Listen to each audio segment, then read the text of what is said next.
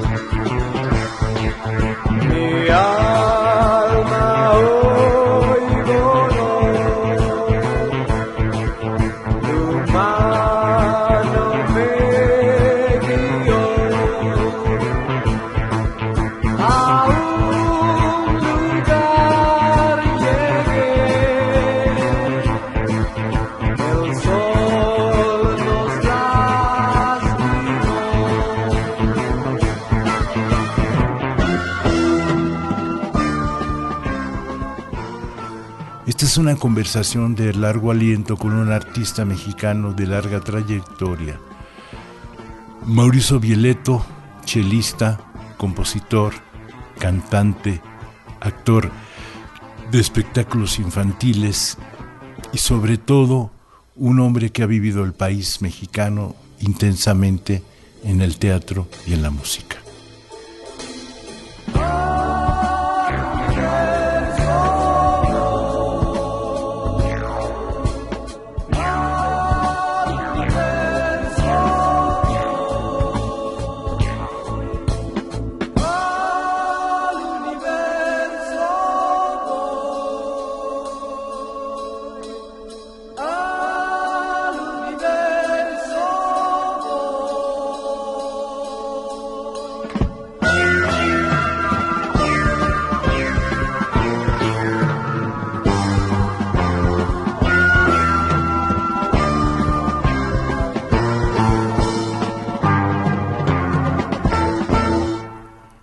Mauricio, ¿cómo estás?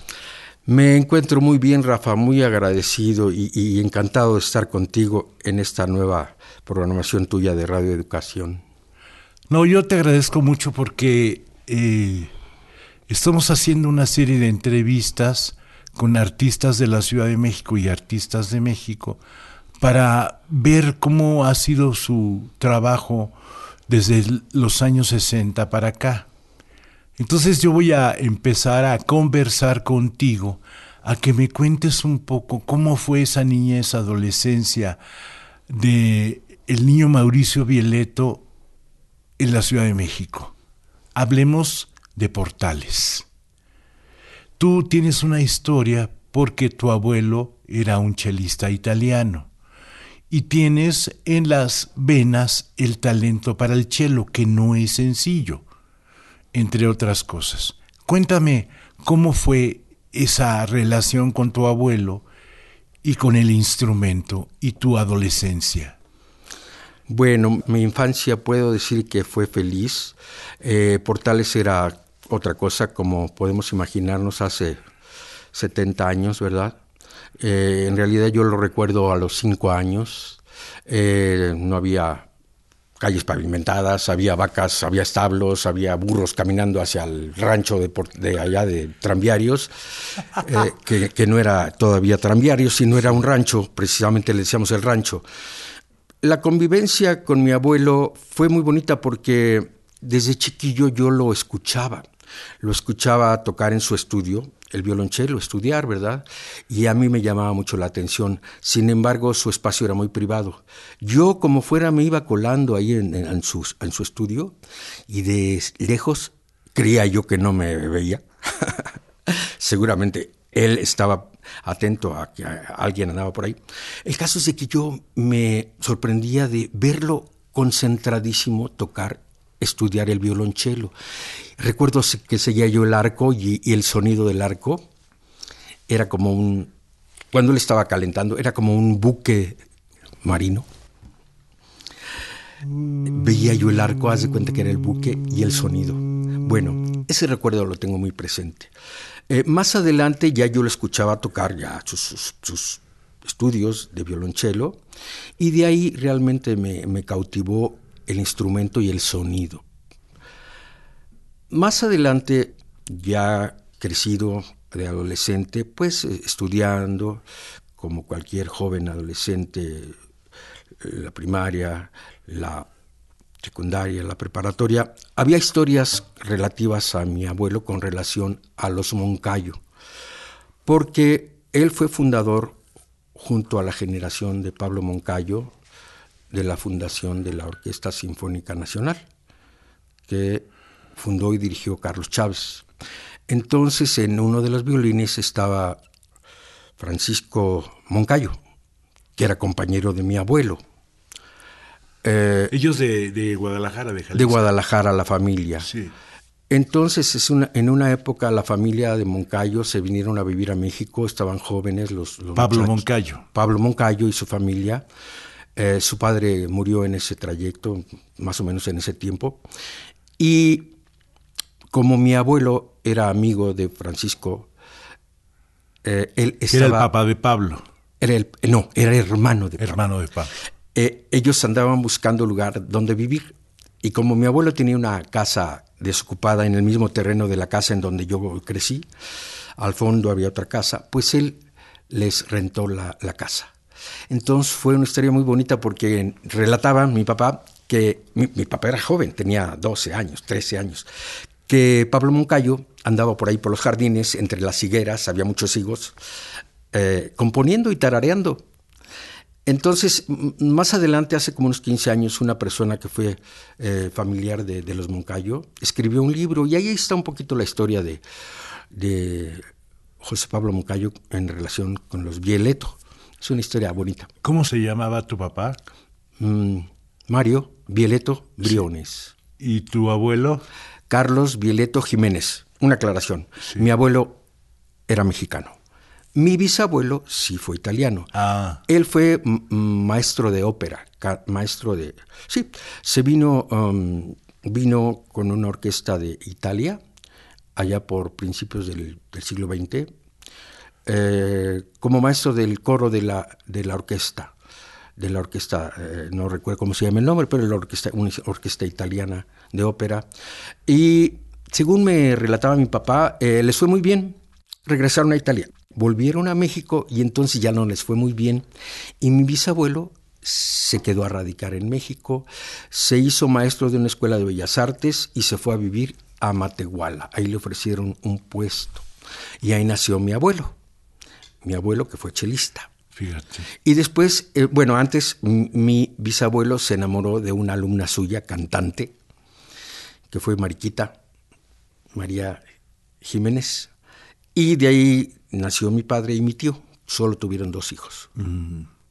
Pero esta es una historia maravillosa porque eso te fue formando te fue formando. Perdón, aquí cometí un error. Estaba hablando de mi bisabuelo y de mi, y mi bisabuela. Sí. Y ellas, ellos tuvieron dos hijos, mi abuelo y mi tío Pepe. Mi abuelo, claro, de mi abuelo ya vino mi papá y mi tío.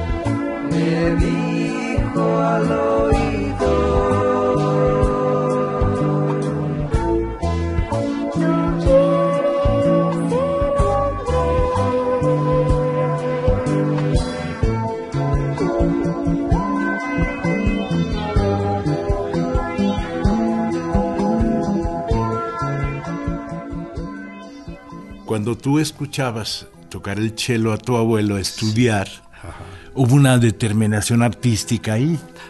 Bueno, mira, ocurrió algo con la familia que por alguna razón, creo que la razón fue porque, según me relataba mi papá, mi bisabuelo ya no quiso tener relación con Italia, incluso no nos enseñó el idioma a, a mi, a, a mi papá y a, mis, eh, y a mi abuelo, no les enseñó el idioma italiano.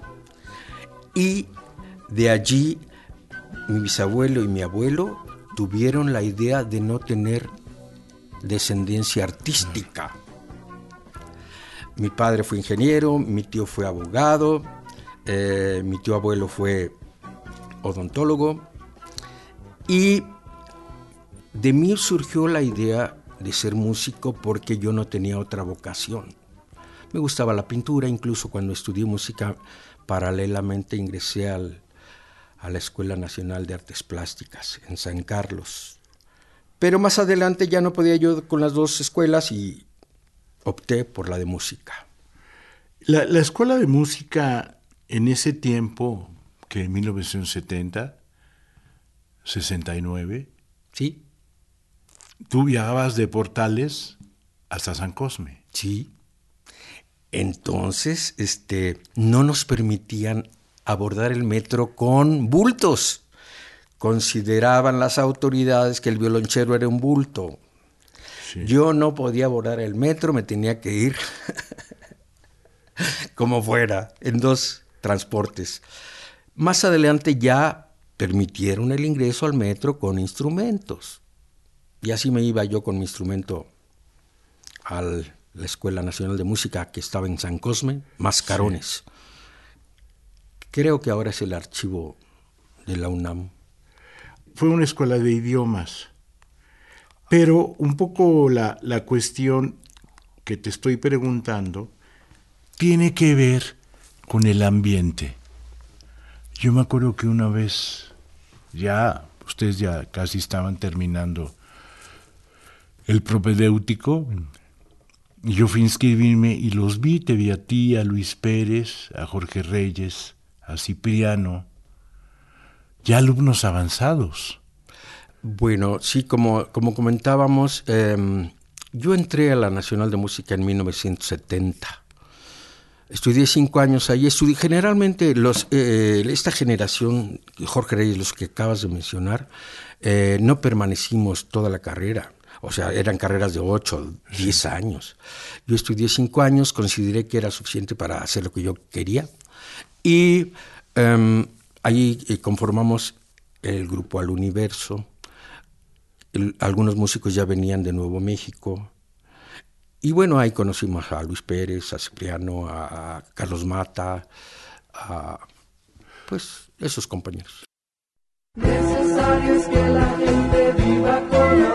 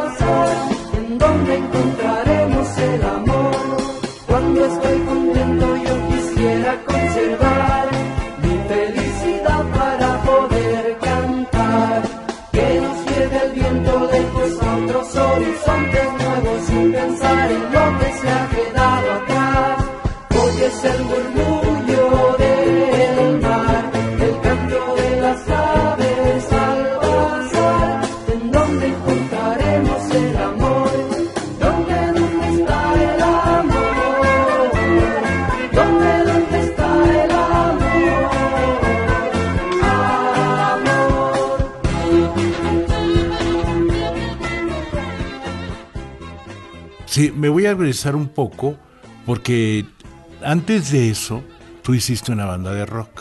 Sí, El hombre que cruzaba la ciudad con su chelo a cuestas ajá. para llegar a San Cosme, que ahorita me cuentas esa experiencia, Sí. hizo una banda de rock. Bueno, eso fue antes.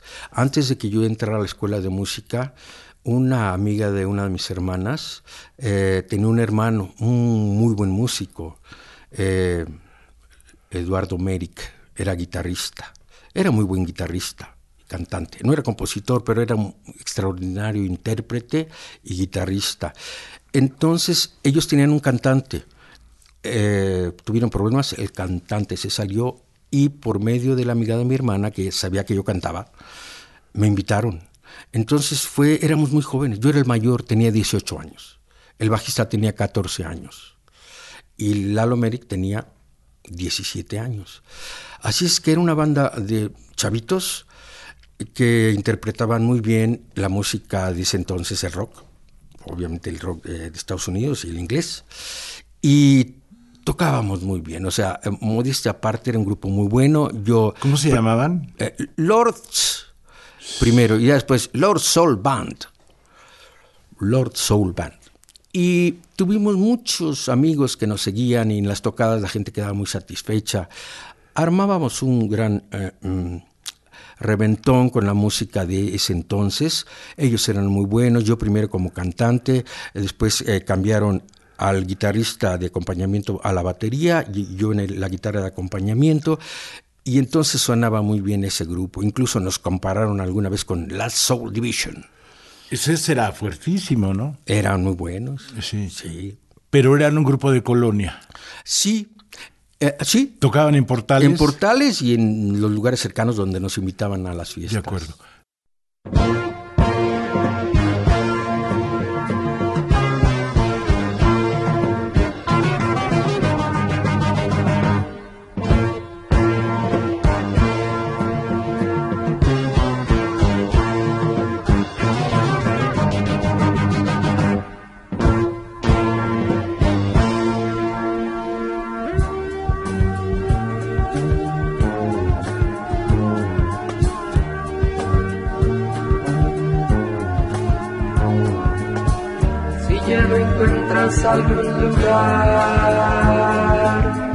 Donde tu mente pueda estar, porque la gente no entenderá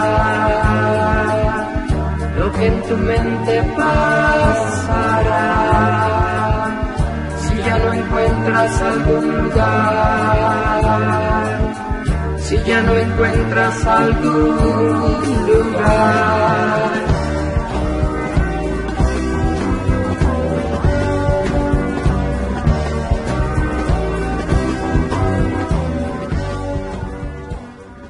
¿Te acuerdas que Portales fue una época, eh, un lugar fuerte en relación a la violencia? Ah, sí. Los pandilleros, Ay, sí. los nazis, Sí. Los Ramírez. los Ramírez. Cuéntame, ¿cómo, cómo Bueno. viviste eso? Eh, eh, sí, mira, fue una época violenta porque entonces estaban las bandas esas que con cadenas y cuchillos y navajas iban a atacar a, a los otros. Y recuerdo una vez que pasaron exactamente enfrente de mi casa. Yo estaba en el segundo piso, en un balcón, viéndolos pasar con cadenas, ¡ah! y todos, este, chilapastrosos, arrabaleros, ¿no? Yo decía, uy, sí es cierto, están cañones. Y ya después venían las, eh, las noticias, ¿verdad? De que habían matado y que habían asaltado y que habían... Puta, era tremendo. Los nazis con sus motos, que tenían una funeraria ahí en la casa de Tlalpan. Sí, que es- hoy está la funeraria, ¿no? Pues no, ya no está, Ya no pero está. duró muchísimo. Sí. Si aquí en la tierra no hay un ser que a ti te pueda comprender. Será mejor que sea así, así tendrás que caminar sendero sin lugar hasta encontrar lo que es de ti. Si aquí en la tierra no hay un ser, si aquí en la tierra no hay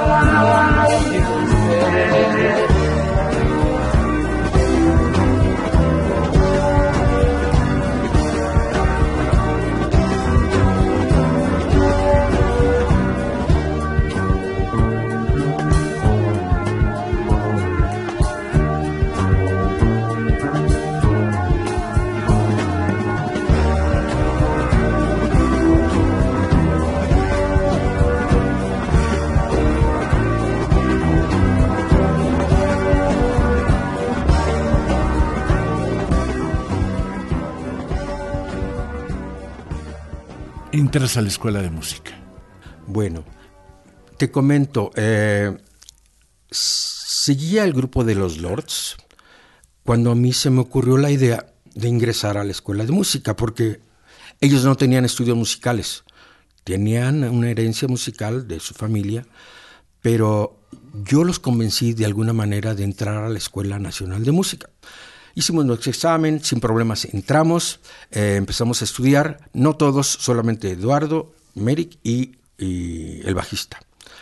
Al poco tiempo ellos se salieron, pero cuando iniciamos nuestros cursos, en las primeras semanas, recuerdo haber llegado a la escuela de música. Es una anécdota muy, muy bonita, muy interesante, histórica, porque al entrar yo ya en el patio principal, escuché un piano, un bajo y una armónica, un blusesote, así algo me llamó a- Pero, como, como pero un imán. esto- eso casi estaba prohibido. Bueno, algo ocurrió entonces que había cierta tolerancia. Sí. ¿Entiendes? Porque era temprano, las clases todavía no comenzaban.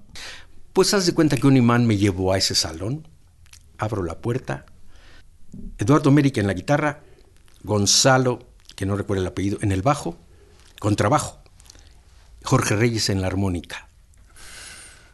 Jorge Reyes con su greña así todo hipioso, sus guaraches, pero prendidísimo tocando la armónica. Órale, yo me quedé, ¿y este chavo? No, pues míralo, más adelante lo invitamos a tocar con nosotros en algunos, tocamos en, en Villacuapa y en otro lugar que no recuerdo. Y Jorge Reyes nos acompañó con la armónica.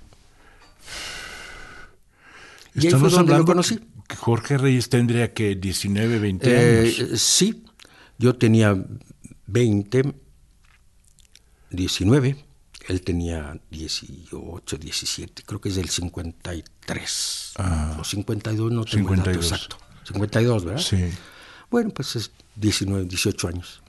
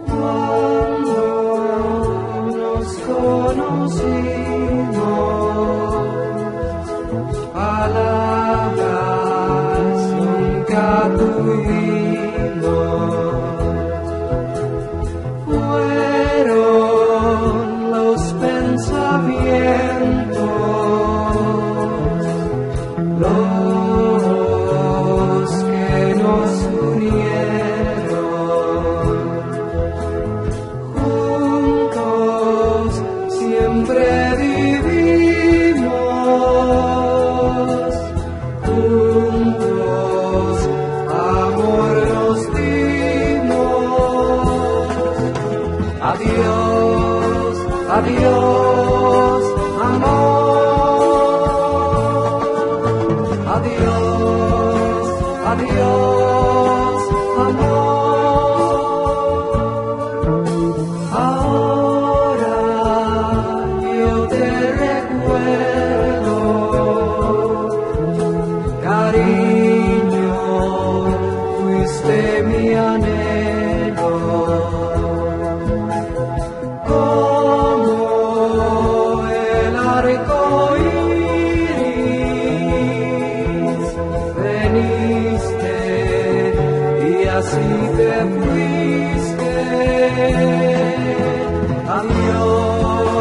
Adiós,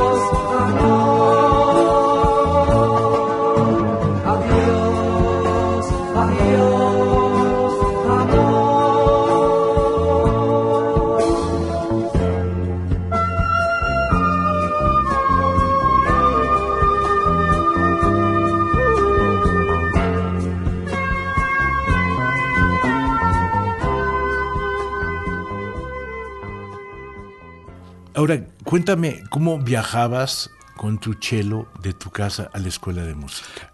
Mira, me iba en el tren a Insurgentes. Ahí tomaba otro que se iba por todo Insurgentes y después en San Cosme y me bajaba y tomaba otro. Sí. Hacía mucho tiempo para llegar. Pero al poco tiempo ya nos dieron chance de entrar al metro en- con el violonchelo. Pero sí eh, fue, fue muy pesado hacer eso. No, no, por eso te lo estoy preguntando. O sea, es, Sí. digo, tú eras un chavito, un jovencito, pero de todos modos era pesado. Eh, no tanto este, del instrumento que fuera pesado, sino la, la onda de cargarlo, llevarlo y cuidarlo, protegerlo, Pues porque sí. mi abuelo, como entonces no había metro y él no viajaba en taxi, viajaba en camión, pobre de mi abuelo, sufrió mucho porque se lo rompieron varias veces, llegaba con su instrumento roto, casi llorando. Híjole. Y ahora, mira, que te, que te platico llorando. Cuando él murió, que yo tomé el violonchelo, sus instrumentos, yo originalmente no entré a estudiar violonchelo, porque mi abuelo tenía sus instrumentos, yo no tenía instrumento. Claro. Y estudiaba allá con los instrumentos de la escuela, pero cuando él murió, dije, voy a estudiar violonchelo, ya. Tomé sus instrumentos. Bueno, una vez estando yo estudiando en uno de sus instrumentos, viejo de 250 o 300 años, que después ya me dijo Manuel Suárez que esa edad tenía más o menos. Manuel Suárez fue el, el- el violinista del Trío México. Sí. El caso es de que estando yo estudiando, bien, bien aquí prendido o concentrado, el instrumento se me rompió, se rompió el brazo. Me quedé con el brazo en las manos, las cuerdas ahí volando. Solté el llanto irremediablemente, fue terrible.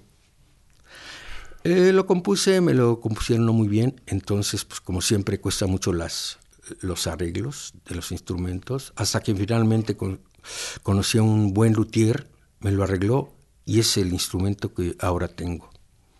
Y tengo otro también. Pero es un instrumento de cuántos años. Pues mira, según eh, Manuel Suárez, podría entre 200 y 300 años.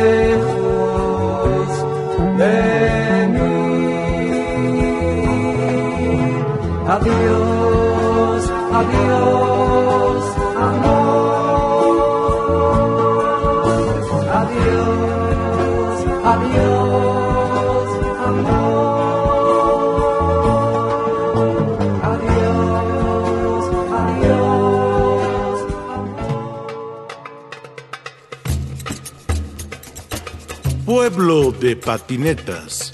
Comentarios de rock, trova y cultura.